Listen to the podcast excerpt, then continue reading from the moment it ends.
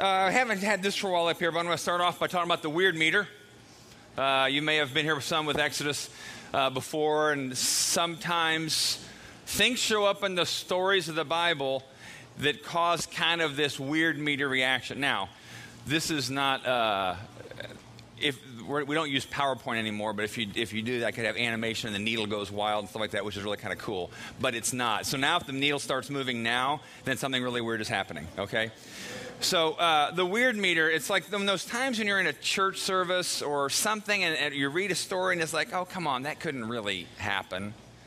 I mean, it's uh, there's certain movies I like. To, I mean, I like to watch movies, and there's certain times when a movie hits that oh, come on, that's not even close to reality. I mean, most movies are that way. The very last Indiana Jones movie was that way. Like, come on, aliens, come on. I can handle the Nazis and stuff like that. Other things cause, cause weird media reactions. The other, the other night, my, uh, my son's on the football team at South, and the, as a team was coming in Friday night, and my wife had never seen this before. The guys are lined up two by two, and they're holding hands. All right, holding hands. She's like, what? why are these guys, I mean, football players, shoulder pads, helmets, and they're holding hands, guys? She's like, that's weird. She had a weird meter right now. Those of us who have played football are like, well, that's just football, you know. We never touch each other any other place, but you hold hands in football. And you slap people in the rear end in football, but you can't get away with that in real life, kind of thing. Um, but there's times, there are things in the Bible, there are things as followers of Jesus, things that happen and things we believe will happen and can happen that will send some of us into a weird media reaction, and that's okay. Part of what we need to figure out is how do we help the weird become normal? Because we do believe the invisible world is real. We believe there's things happening even as we speak around us we don't fully understand. We believe things can happen that have no human explanation, none. And we're going to look at a story today that uh, talks about that. And I think a lot of you will relate to some of the issues going on in this particular story. We've been talking the last few weeks about worship and the whole idea of what is it, wh- why do we sing in church? Why do we sing, period? When we sing, is it just guitars and drum vibrations and our vocal cords vibrating and bouncing off? ceiling tile, or is something else going on when we sing as a corporate whole, or when you or I sing by yourself in the car, in the shower, or whatever, when it's singing songs to God about God? Is there something else going on? Now, today's the last week. I'm doing this three weeks uh, on worship. And next week, uh, we're going to start a good number of weeks in the book of Revelation. And I'll give you a little heads up the book of Revelation is about the revelation of Jesus Christ. It's about Jesus. It's not about uh, guns and bombs and numbers and tattoos and all kinds of other things. It's about Jesus, and it's actually quite a fascinating book. It's the revelation of Jesus and what does it mean to be the kind of people that Jesus will reveal himself to. All right, so that starts next week, Revelation. But today we're going to go to uh, the book of Second Chronicles in the Old Testament, and we're going to look at a story that I think is fascinating. And I'll say this up front too a large reason why I came back to Bloomington. If you're, if you're new at Exodus, this is a church that my wife and I started eight or nine, ten, I don't know how many years ago. And the themes and the ideas from this particular story were a large part of what I felt God motivated us to come back and do this for. So, uh, Second Chronicles, uh, it's an Old Testament book. Chronicles it's kind of like a word you hear in other historical, you know, the, the, Chronicles of the British nation, or the Chronicles of this. So the book of Chronicles, or the first Chronicles and the second Chronicles, is it chronicles the history of the Jewish people. All right, so if you don't know much about the Bible, that's what it is. It's First Chronicles, Chronicles, Chronicles, from beginning with Adam and goes through, and then it's mostly about King Saul and King David. All right, so it chronicles that history kind of in a chronological order. Second Chronicles, King Solomon, who was David's son, and all the kings that followed that. All right, so if you don't know much about the Bible, the Chronicles are essentially some of the more chronological, historical uh, accounts of the, of the history of the Jewish people. All right, okay, now here's where we jump in Second Chronicles 20, and we'll explain some of the context here in a second. After that, we're jumping right in the middle of the story, but again, I'll explain the context. The armies of the Moabites, Ammonites, and some of the Meunites declared war on Jehoshaphat, who was a king. Messengers came and told Jehoshaphat, A vast army from Edom is marching against you and from beyond the Dead Sea. They are already at Hazazon Tamar. That was another name for En Gedi, all right? Map, all right? Modern day Israel is on the left here, and you'll see it says on the north there's, there's the kingdom of Israel, and the bottom is the kingdom of Judah. Because the kingdom, Israel was split into two. They had civil war, they had the northern and a southern kingdom. All right, Jehoshaphat is the king of the south, the Jude and Judah. Those three arrows are the three countries that had teamed up to go to war against Jehoshaphat. All right, Jehoshaphat. Uh, uh, and they're, and they're teamed up. And here's, let me just a little more context here. If you know Bible history, Saul was the first king, then David, then Solomon. There was civil war. So then we have kings of the north and kings of the south. Rehoboam was Solomon's son, so Jehoshaphat is actually what? The great, great, great grandson of David, all right? All right, so that's the context there. What was happening was Jehoshaphat was a good king. We read a lot of times you read in the Bible, there's some really good kings, some really the Bible calls them wicked kings. Jehoshaphat, like a lot of us, did his best in understanding what it meant to follow God. He got rid of idols in the land. He got the people to study the Bible, that what was then the Bible, the Old the Pentateuch. He was a he had really good heart and good intentions, and for the most part, God was very pleased with Jehoshaphat's life. All right, again, that's probably the story of a lot of your lives here. Yeah, he made some mistakes or some things he did that, you know, God challenged him on. But for the most part, he was really trying to do whatever God asked him to do. And he was a good king. But in this case, all of a sudden he finds out he's getting teamed up on by three different countries. We don't know. The Bible doesn't tell us what happened or why they're coming against him. Um, probably for just greed or whatever. And Jehoshaphat finds out that these three countries, these three kings, were teaming up against him. All right? Story continues. Jehoshaphat was terrified by the news.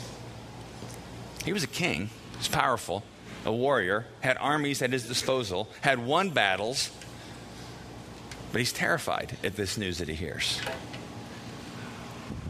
And he begged the Lord for guidance. He also ordered everyone in Judah to begin fasting. So people from all the towns of Judah came to Jerusalem to seek the Lord's help. This is a big deal. Something, he, we don't know the numbers, but my sense is since Jehoshaphat knew, he knew what was coming against him was almost sure defeat. Not just defeat, I mean, annihilation. I mean, terrified is a pretty strong word. He wasn't just mildly concerned, he was terrified. Because what was coming against him was overwhelming and what he was facing was overwhelming. Not unlike some of you have, are, or will face in life. Overwhelming opposition, overwhelming attack. And he calls on the people to fast, not to win points with God, but to help be open. God, what do you want to say to us? Jehoshaphat stood before the community of Judah and Jerusalem in front of the new courtyard of the temple of the Lord. All right, go to the next one he prayed, and this is where he, you know, the, all these people gathered, and he's like, again, uh, seen the movie, seen the movie Braveheart. You know some of that music they have when the British army's, you know, you know, uh, marching against them, like bum bum bum bum bum, you know, all this kind of. So you feel this terror approaching, and you've seen other, whether it's you know Lord of the Rings, those movies, when these vast armies are marching, and you're watching it even on the movie screen, you feel a little bit like, wow, I can't imagine what it'd be like to be on the other side of that army. So Jehoshaphat does what he knows to do, and he prays. Oh, Lord God of our ends, and let me say this too. He's terrified right now, okay? He is not going to be speaking with a religious voice. He's not going to be saying, Oh Lord God of our ancestors. And I'm saying that because that's how a lot of us, you alone are the Lord. I mean, he's probably, his voice is probably cracking. Oh God, you alone are the Lord. You got to help us. I mean, when you're, when you're terrified, you don't go to religious sounding language. And some of us were brought up in churches, and even when our own, when we when we're asked to pray out loud, we think we have to kind of get this King James English accent, you know, Liam Neeson voice, because God only hears it if you talk that way. But he's probably, I mean, he say, it says he's crying out to God. So he's probably, You're the ruler of all the kingdom of the earth. You are powerful and mighty. No one can stand against you. I mean, he has to yell so all the people can hear him. Oh, our God, did you not drive out those who lived in this land when your people Israel arrived? And did you not give the land forever to the descendants of your friend Abraham? He's reminding God of his promises. I mean, think of the things he's promised us. And he's promised us joy. He's promised us hope. He's promised us power. He's promised us strength. And sometimes we don't get that. So how do we have to remind God? Next slide. He's continuing his praying. Your people settled here and built this temple to honor your name. And they said, whenever we're faced with any calamity, such as war, plague, or famine, we can come to stand in your presence before this temple where your name is honored. We can cry out to you to save us, and you will hear us and rescue us. I mean, cry out's a strong word. That almost feels weird to us even to say we should pray that way. Crying out. it's emotional. He's terrified. All right. And now see what the armies of Ammon, Moab, and Mount Seir are doing, for they have come to throw us out of your land, which you gave us as our inheritance. Oh, our God, won't you stop them? We are powerless against this mighty army. This is a king. Just think how, how hard it is for a king and humbling to say, powerless, I'm powerless.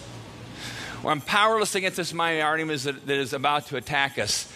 We do not know what to do but we're looking to you for help. I love this last line. We do not know what to do, but we are looking to you for help. My guess is some of you have situations right now in your life that you would say, I, I don't know what to do. And you might say it with some degree of emotion. Now, there's different kinds of ways we don't know things for those of you who are students and the rest of us who have been, you might be taking a test sometime in the near future and you have a problem that you don't know what to do on a certain problem. That's most likely your fault for not studying, right?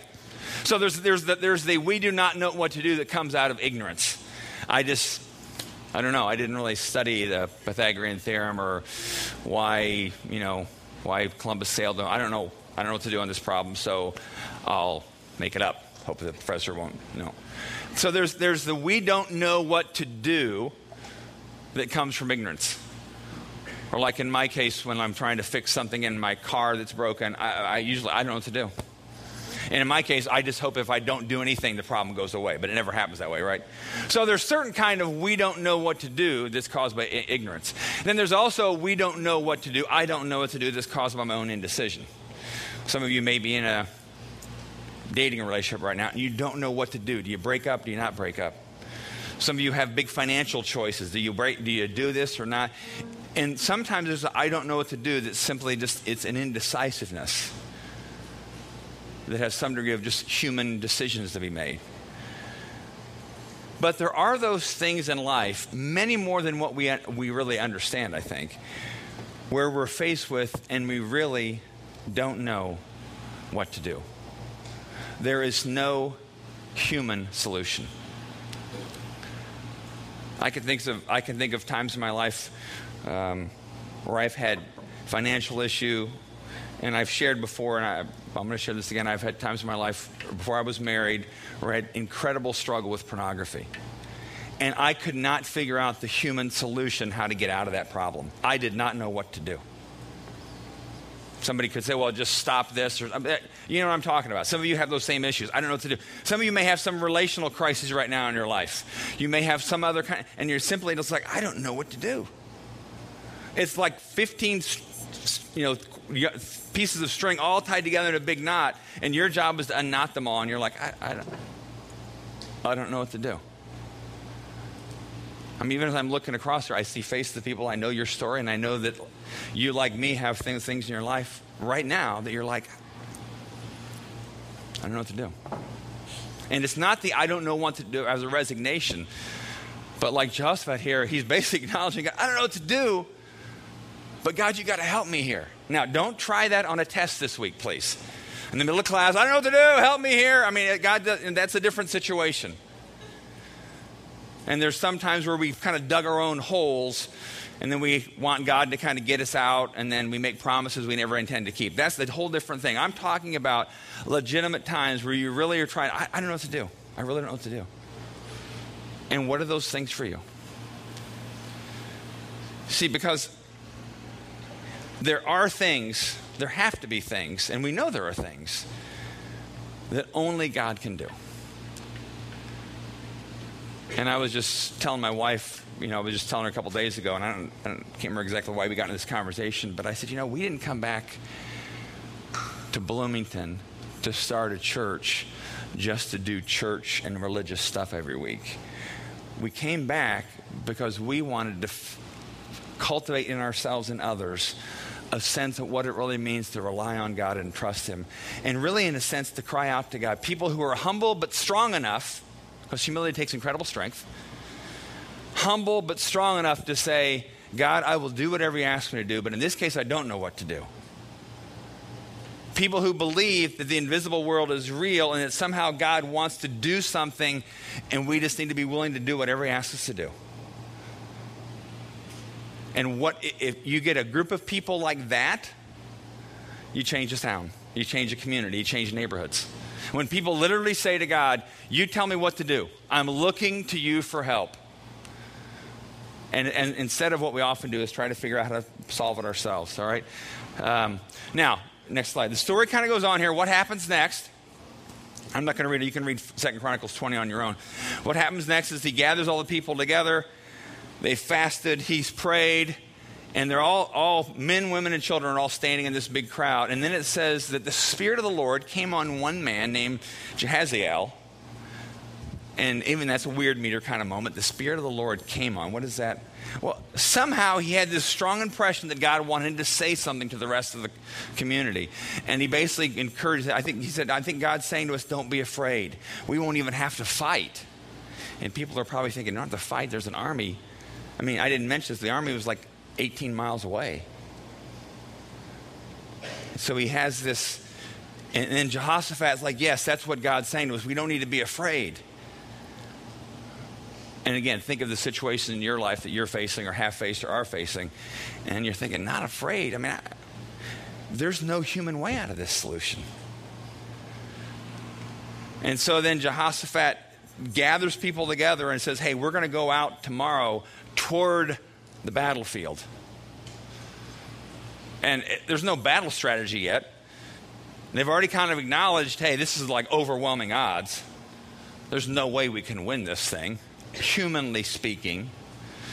All right, and here's what happens next. Jehoshaphat, after this prophecy happened, he bows his face to the ground because he acknowledges what God just said about not being afraid was from him. So here, this king of all the nation humbles himself by getting on the ground on his forehead to, to worship God. And it said the people of Judah and Jerusalem fell down and they all worshiped before the Lord. Some of the Levites stood up and praised the Lord and the God of Israel with a very loud voice. So they're getting ready to go into this un, impossible kind of battle situation. And they worship. I mean, this king's down on his face People are down on their face. People are shouting praises to God.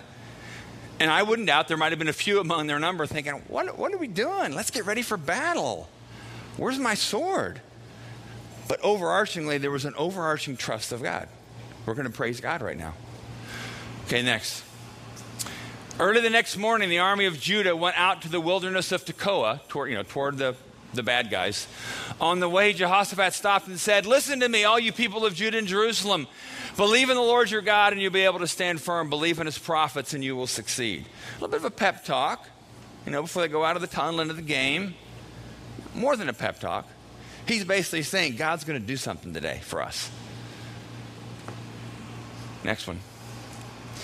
After consulting the people, this, this is the passage, part of the passage, just, it, it, as my mom would say, it tickles me. All right? After consulting the people, the king appointed singers to walk ahead of the army, singing to the Lord and praising him for his holy splendor.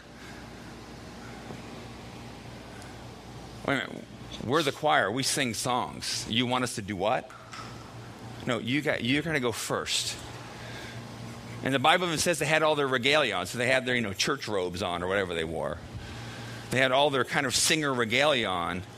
And Jehoshaphat, being responsive to his sense of what God's been saying, consulting with people, and he says, okay, um, I know. We can see the enemy, you know, we see him in the distance, kind of the, you know, the dirt rising from their singers. you go first. That is crazy, right? I mean, this is this is this is historic. This is the Bible. This is not some fairy tale book.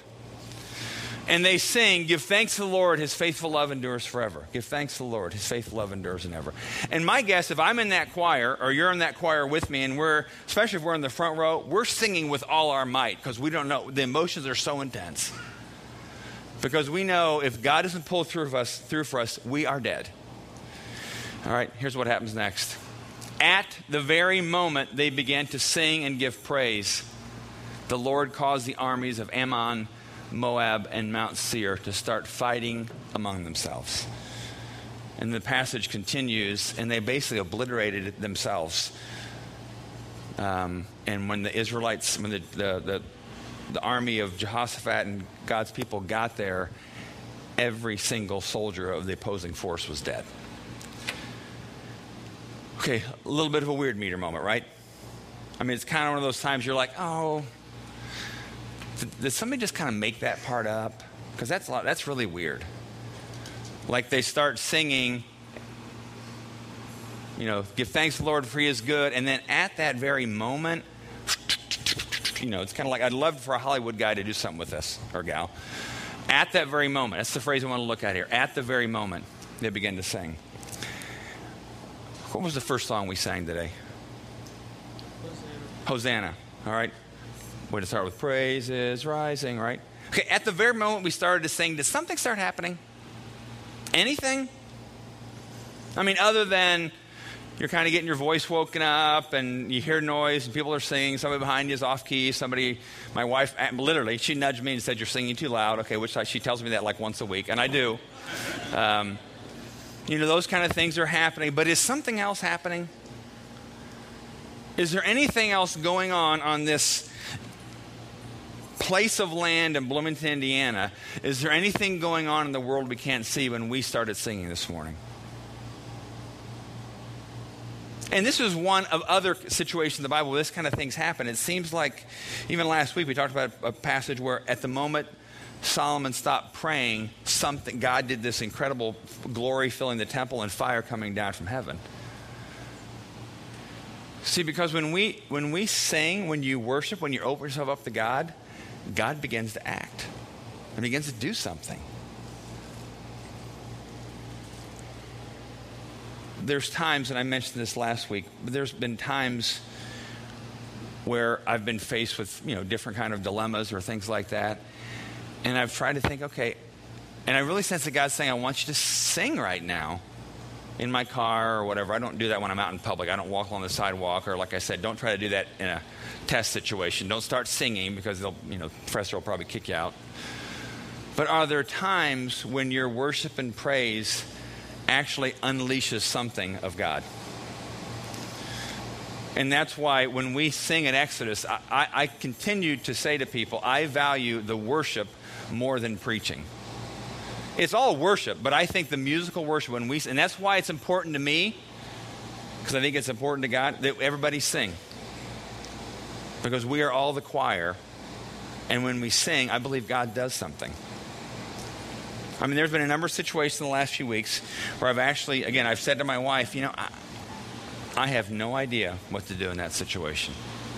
And it's not ignorance on my part, it's not indecision. It's just I see no human way out of this situation. And so, what do you do? Do you? Eh, eh, I'm not.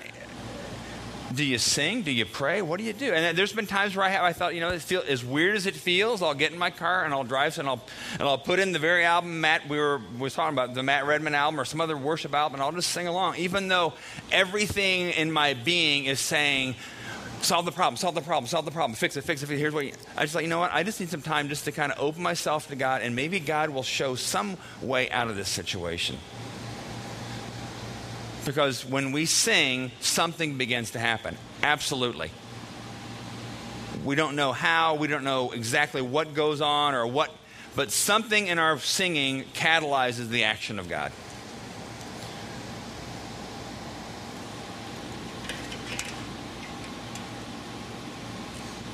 Let's do this. I want everybody to close your eyes.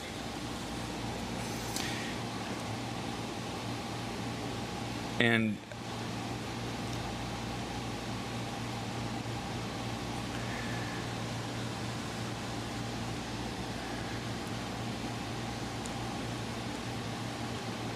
I'm thinking. I'm, I haven't fallen asleep. Don't worry.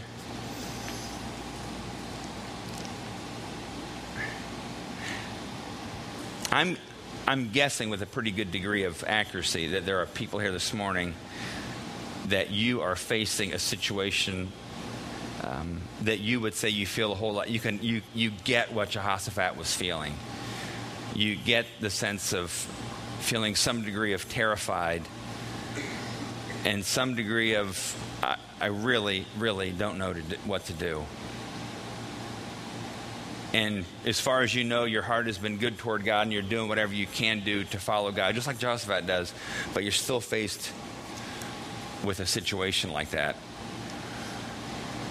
And if that's you, I'm going to ask you to stand. Everybody else, keep your eyes closed. I'm just going to ask you to stand, just because I want you to acknowledge before God.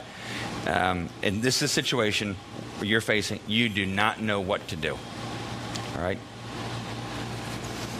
And even those of you who are standing, please understand the rest of us in our past or probably in the future will also stand. But right now, some of you feel a strong kinship with Jehoshaphat.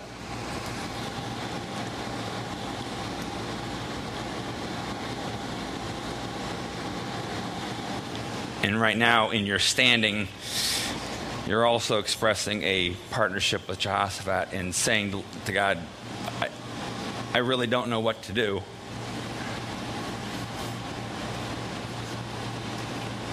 And we're looking for you, God, to intervene, to help. Because, God, you promised us. You promised me and every person here, you promised us joy. You promised us strength. You promised us endurance. You promised us to be people of goodness. You promised that our joy would supersede any situation that happens in our life. You didn't promise to give us smooth, easy lives, but you promised us joy you promised us wisdom when we ask you. You promised us insight when we cry out to you. You promised us contentment and peace when the world around us and the circumstances around us would say anything but peace. You promised us that, God. You did. And I'm asking, and we're asking, on behalf of these people that are standing, that you do what you've promised and that you give wisdom to those of us who ask you. You give courage to those of us who ask you. You give a spirit of forgiveness when we know that we need that and we don't know how we're going to get that toward people. But God, you promised that to us. Now, the rest of you that are just sitting down, keep your eyes closed and this is not like some orchestrated moment, it's just something I sense God wanting us to do. Uh, we're just, I'm going to lead the rest of us in just singing uh, an easy chorus. You don't even need the words on the screen. It's just God is so good. Um, all right? And when you sing, I want you to, you're the choir, and you're going in, front, all of us are the choir, but those who are sitting down, I want you to go, we're going to sing, and we're going ahead, and we're asking God to begin to do some work in the lives of these people who are standing, all right? So those of you who are sitting, uh, those who are standing, stay standing. And those who are sitting, just sing with me. God is so good. God is so good. God is so good. He's so good to me. Let's sing it. You are. You are so good. A little bit louder. You are so good. Come on, lead the army. You are so good. You're so good to me. Oh, come, let us adore him. Oh, come, let us adore him. Oh, come, let us adore him, Christ the Lord. Jesus, we, uh, we sing to you, and in doing so, we ask you to work on the behalf of your people. Not only those who are standing, and those who are standing, you can go ahead and sit down. Not only those who are standing, but all of us. Because we need you, we need you. Every hour we need you. And God, would you, eh, would you cultivate in us uh, just that hunger to know you, and not just to know you, but to trust you in that all out way that Jehoshaphat did? And would we become people who worship not for the sake of just musical preliminaries, but we worship because uh, we know that begins to move you in ways we don't fully understand, but it moves you on our behalf. And we're grateful. And we ask this all in the name of Jesus. Amen. What we uh, conclude every Sunday at Exodus.